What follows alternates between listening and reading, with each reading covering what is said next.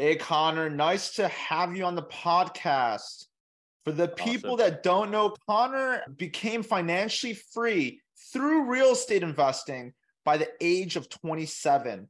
And he is looking to help other people that are millennials and Gen Z reach that financial freedom mark earlier. He, like some of you, maybe, are is working in corporate and left his corporate job to be able to have all the time freedom to do whatever he wants at any given point. So, welcome to the podcast, Conor. Patryk, thank you for having me, and it's great to officially meet you, man. I know we've been chatting on Facebook last uh, last week or so, so it's good to officially see you, and I'm excited to do this. Oh yeah, man, it's gonna be great. What's your story? How did you get started? How did what was your background? Sure. So my background is actually not in real estate. My professional career started in the medical field. So I got into medical sales very young, worked really hard and had good amount of success very quickly. And by the age of 23, I was the head of sales and operations for the state of Michigan for a national durable and disposable medical equipment company. And when that happened, I thought that everything would change. I thought I would be happy. I thought I'd feel fulfilled. Thought that the skies would part and my world would change, but none of that happened. And I felt hollow. And I felt hollow because I was building something else for someone else. It wasn't mine. And hopefully that, that may resonate with a lot of people listening to this call where you're working in these big companies and you're they're big machines. And it's hard to feel purpose in that format. And here I was at 23. All my peers were in their 40s and 50s. So, you know, thought I would feel like I had made it, but that wasn't the case. And around that same time, the book Rich Dad Poor Dad came into my life and just changed everything for me. And I thought, wow, like I could have purpose in my life through this crazy idea of investing in real literally 3 months after reading that book, I had moved back to Houston, where I'm from originally, and bought my first house. And I had no guidance, no mentorship. I was operating with a very simple formula. And that formula was wealthy people own real estate. So if I can find ways to own real estate, I too can become wealthy. And from there, it just became a matter of how can I find ways to buy real estate? So at the time, I was working in medical sales full time. And by full time, 60 to 80 hours a week, medical conferences most weekends. I was covering four states, racking up a lot of frequent flyer miles. And uh, what's interesting and a big misconception about investing in real estate while you have a full-time job is a lot of people think that if you have the full-time job and you start investing in real estate you're going to do worse at your but for me and for most people it's the opposite once you have that thing that you're excited about and a place to, to put your money it's you just you go full force into your job because that's where you're making the money so i doubled down on personal development and growth and really just sharpening my skill set in the medical sales field. I wanted to make as much money as I could because the more money I made, the more money I could put into real estate. And for me, it things started to compound once I got around the right people, got better guidance with how I should be investing my capital. And yeah, after a couple years, at the age of 27, hit the financial independent mark. And shortly after that, retired from corporate America to go full time into real estate not just as an investor and flipper, but as an agent as well, with my mission being you know, to help millennials and Gen Z achieve freedom and purpose and autonomy in their lives through real estate. Because there's so much confusion and frustration and anger towards the housing market and from that age group, from that demographic. And here I am, a millennial and I love real estate. And I feel like it's just because I dove in, fell on my face a bunch, but luckily had some people show me how to do it. And it's a lot easier than you think, regardless of your financial situation, where you're at with your job or money in the bank. There's ways to do it. And so that's really my mission now, helping Gen Z and millennials get into real estate. Yeah, if I awesome could do story, it, then, man. Yeah. It's an awesome story. And it's crazy how you were grinding in a specific field and you realize, wow, there is a cap. and yeah. it's not really as fulfilling as I thought it was going to be. And you start realizing that the rich don't, as Robert always says, Kiyosaki. Mm-hmm. Uh, how do you say his last name? Robert Kiyosaki. Kiyosaki, yeah. As he always says, is you want to buy assets, poor people buy liabilities, right? And it's interesting because it's true.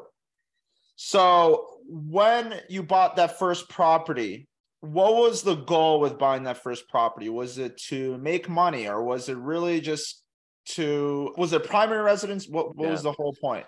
The first property was a primary residence. And for everyone listening to this, I've got some really bad news for you. Your first property isn't going to make you rich.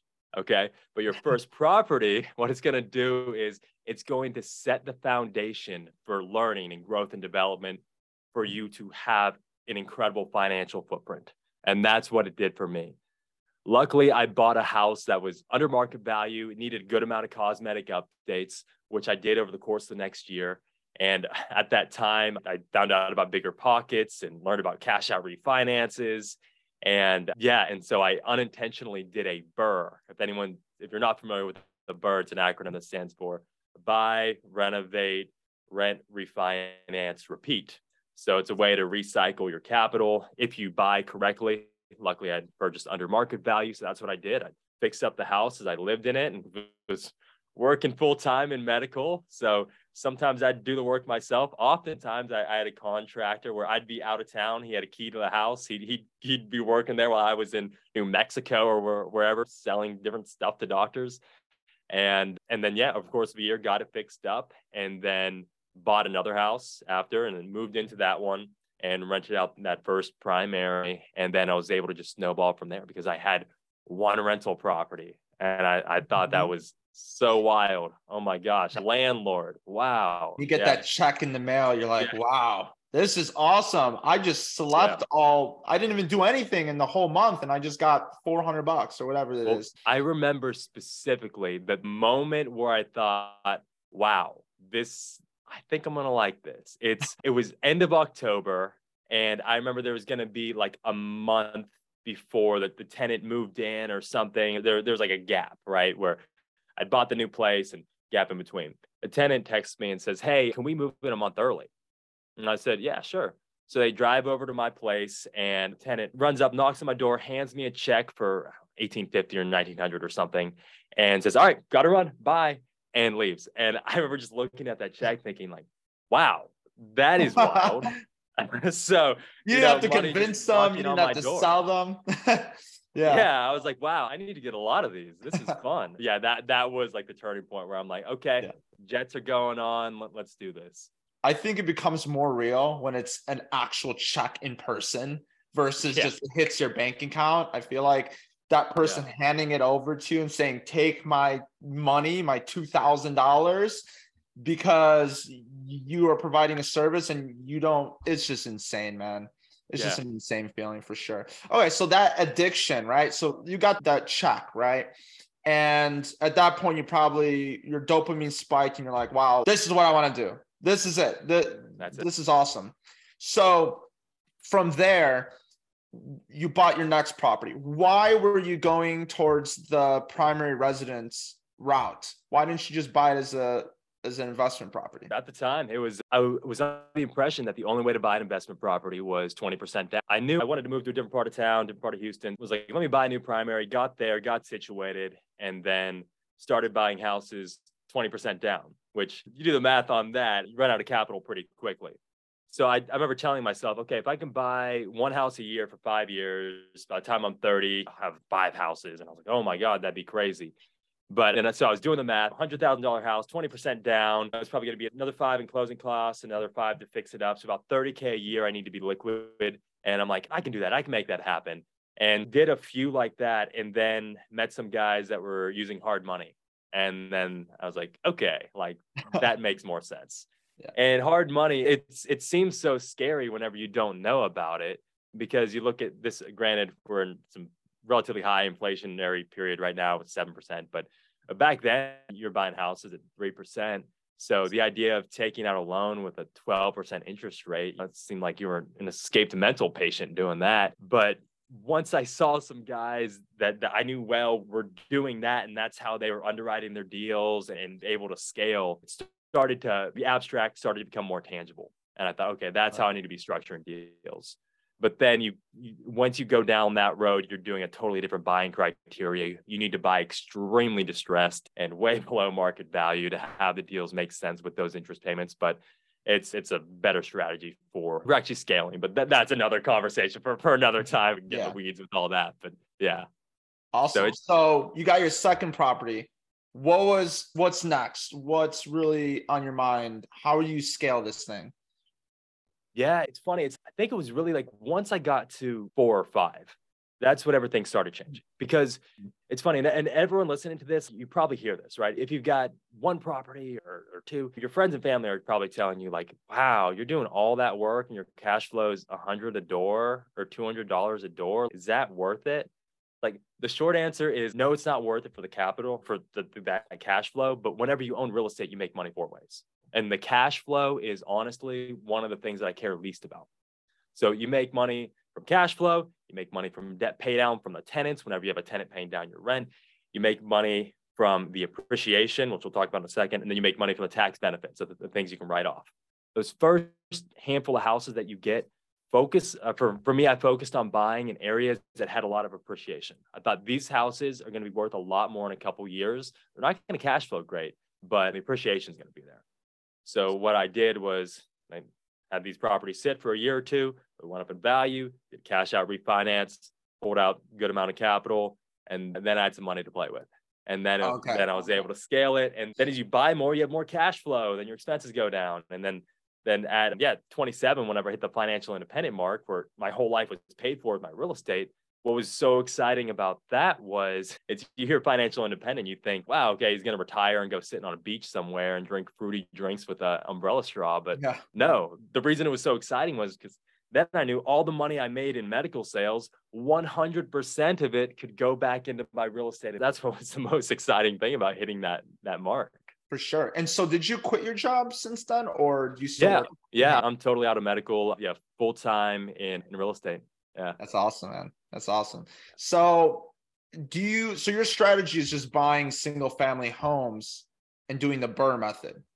So actually I do multifamily as well. Got it. So I have, yeah, I have a couple different strategies. Um, most recently, there's been yeah, I've been getting into the short-term market, short-term rental market, Airbnb, VRBO, Furnish Finder. So essentially, a place that is furnished where you can charge a premium. And I've taken a different approach than a lot of people may have. You think Airbnb and you think big beach house, right? Or a big house where you fit 20 people in there and the big family rents it for the weekend. But I do the opposite. There, there's something that Malcolm Gladwell, Malcolm Gladwell is author of yep, Outlier. Yep. Yeah.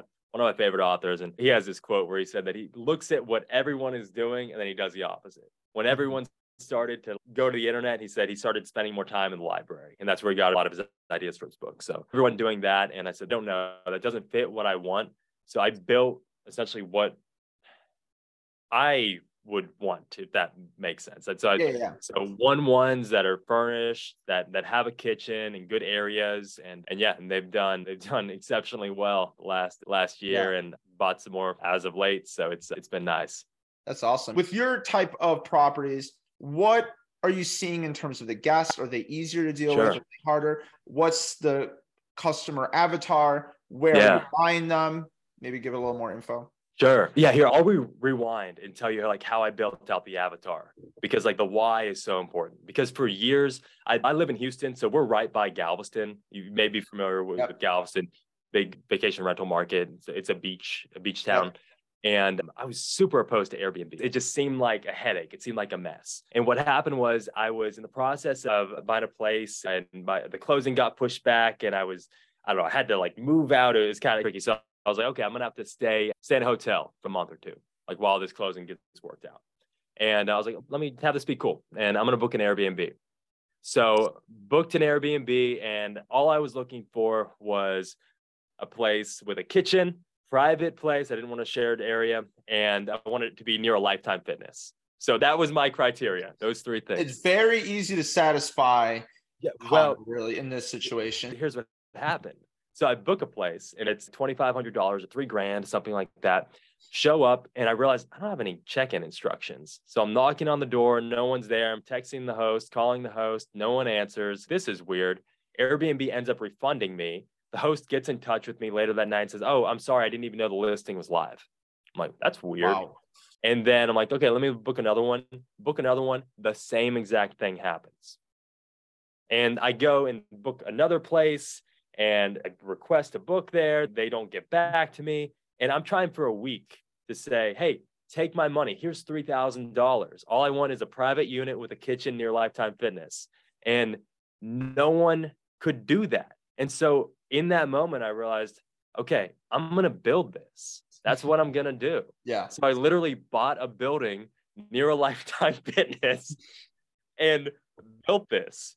Yeah, and that so that's my business model. It's catering to people wanted what I want. And it's been your business fun. model is getting whatever the hell you want. That's what you go on and get it. If you can't find it, you just buy the whole building out and there you have it. There that's your solution. That's the power of real estate right there. Totally. and then it's funny with the actual clientele, and your audience may be familiar with this already. The surprising thing is if you live in a big metroplex, half your guests are going to be people from the area. I just had a woman stay in one of my units and she was there for a month or two and she lived just across town. She's doing some renovations at her place. And uh, so it's super common to get people from in town. And in Houston, it's a big mecca for medical, for oil and gas. Right. So we, it's mostly business travelers. So these are smaller units, sub 700 square feet.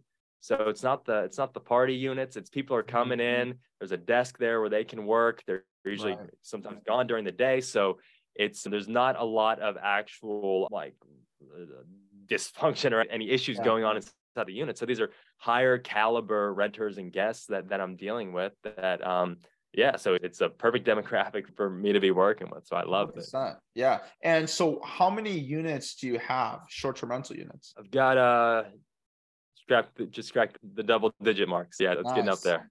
Yeah. Nice. And they're all one, two bedrooms? So all one ones. All one ones. So you're going down the one one strategy.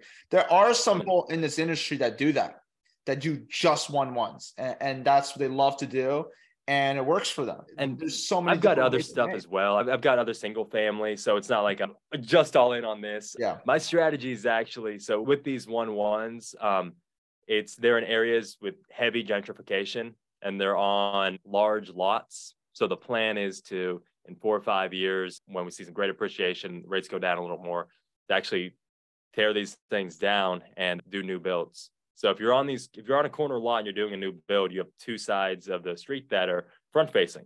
So you can actually fit more units on depending on the layout. So yeah, so that that's actually my buying one of my buying criteria is right now for what I look for multifamily. Large lots, large corner lots, downtown Houston. Yeah. yeah. And the cool thing here is you're planning things three, five years, maybe 10 years even in advance. And I think those are the most successful real estate investors, the ones that not only buy cash flow now, but realize, hey, this is an up and coming area, or this is what I'm going to do in X amount of years after I have a chance to refi. For instance, right now, the people mm-hmm. that are winning are the ones that are playing chess and are 20 moves ahead. sure. Yeah. For example, this crazy rates. Yes, find a property that cash flows but at the same time know that later down the road you can always refi that property and position yourself in a way that makes you a lot more equity and wealth throughout your life. Yeah marry the house date the rate. You heard that yep. expression? Exactly. Yep. yeah. If you love the house marry it. The rate is temporary.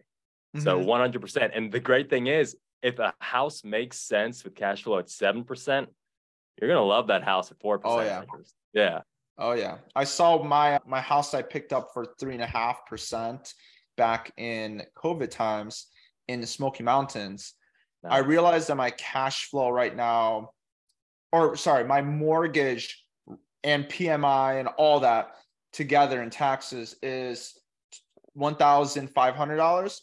Mm-hmm. If with these current interest rates, conservatively, it would have been at least a thousand dollars more. Wow. Two thousand five hundred. So I would have lost a thousand dollars of cash flow every month. And this is a pretty big deal. This is a three hundred and six thousand dollar purchase. Yeah. You know? So it, wow. it does make a difference on cash flow. But once you refi, it's gonna be it's gonna be gravy. It's all gravy. Exactly. And what's that Warren Buffett quote? Be fearful when others are greedy and greedy when others are fearful. I think people are fearful right now. So that, that's to me, right. it's a time to buckle down and find the deals. 100%. So I do want to get into the last three questions. Sure. Here. So, number one, what book do you recommend to people that are listening right now? Oh, tell me a little bit about your audience because they probably already read Rich Dad Poor Dad. just, you just know, I don't want to say your favorite book. It doesn't matter. It doesn't have to be a short-term rental book. It doesn't have okay. to be a business book for that matter. Oh, okay, man. There, there's a couple. One, one that comes to mind is that it's called "The Fish That Ate the Whale." It's a story of Samuel Zemurray. Have you have you read that I've, one? I've never read it. It's, no, I've never heard that. It's it's about this Russian immigrant who came over to New Orleans, came over, migrated from Russia to New Orleans uh, in the early 1900s, and essentially built the biggest banana company in the world. And it's a story of how he did it and how he was able to leverage. And I read it at the same time where I was trying to leverage in my own real estate business and was on the fence with feeling comfortable with taking certain risks. And hearing his story, it really was a big catalyst to me saying, okay, he did it. I, he built this banana empire. I need to build my real estate empire. And then he was so in the thick of it. He was at the height of his wealth and power.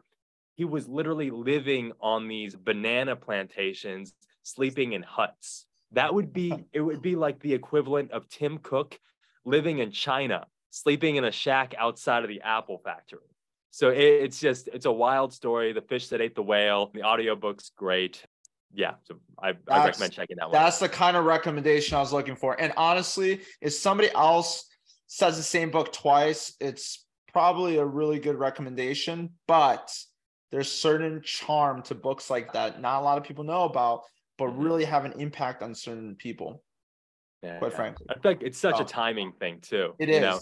Yeah, it is a hundred percent. So, what advice would you give to people? that are just starting out and want to get to your level? Sure. Um, I'd say the best advice is just get something on the scoreboard. Like I was saying earlier, the your first deal probably isn't going to be a home run. And we see it a lot on social media. It's the wholesalers holding holding up a check for hundred thousand dollars, and that doesn't happen every day.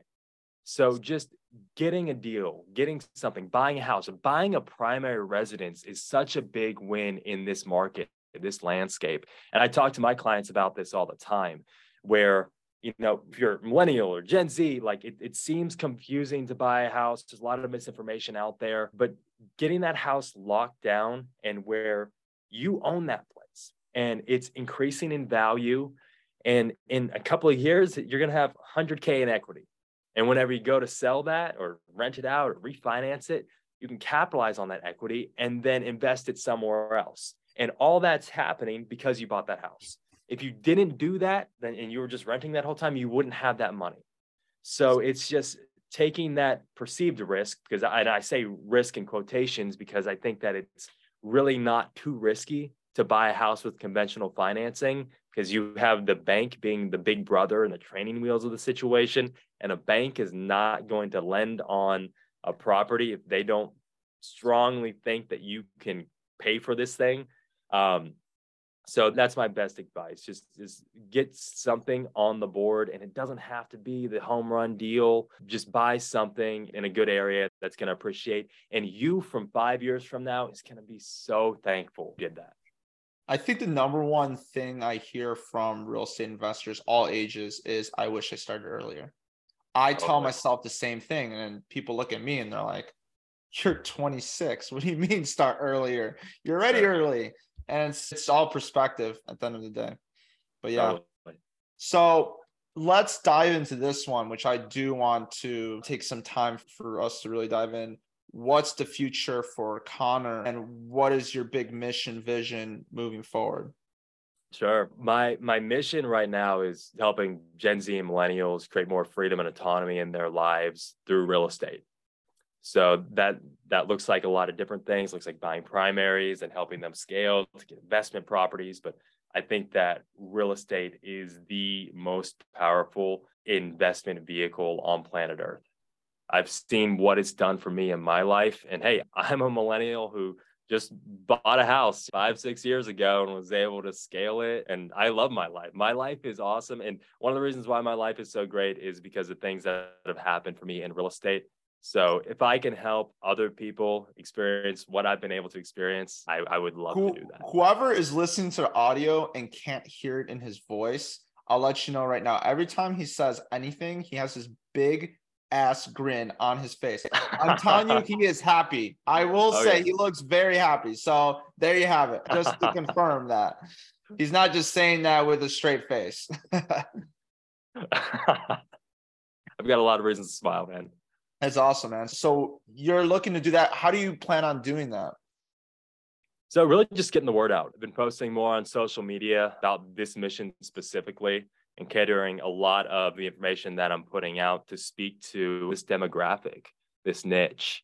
And uh, like I said earlier, I mean, there's just there's so much frustration and discord and disdain for millennials, like our age group, right? Like I'm sure you see it with the people you grew up with, and uh, it doesn't have to be like that. Life is better when you're not pissed off, and sure. and it shouldn't be. I see all this hatred towards landlords and property owners and it's just it's so misplaced so misguided and there are people on this planet like patryk like myself who are wanting willing and able to, to help show you the roadmap on how to do these things i can tell you right now it's not hard to buy your first house it's not yeah even though it seems very daunting and yeah. even if it is daunting find somebody that you can trust to help you along the way. That's why realtors are a thing. Yeah. I'm going to plug Conor right now as a realtor. That's an example. So find the mm-hmm. local expert in that market and go to them. That's the big thing. So there's no excuse not to start. It's just taking action at the end of the day. Yeah. yeah. So Conor, how can people reach you? So check me out on Instagram and TikTok. It's Conor, C O N O R underscore the Kearns group. And Kearns is spelled K E A R N S. And from there, you can get get my email and website, all my contact info. But those are the two uh, two best places to reach me. Awesome. So Conor, thank you so much for sharing your story, inspiring other people. And I, Columbia, your mission is awesome. I think you're gonna freaking kill it. Follow Conor. He's gonna be throwing up way more content out there. We're actually both in the same mastermind for creating more and more content. And that is because we truly believe that we want to give back as much as we can and really help other people realize their mission and visions for their life. Awesome. Absolutely. Thanks for hopping on, Conor.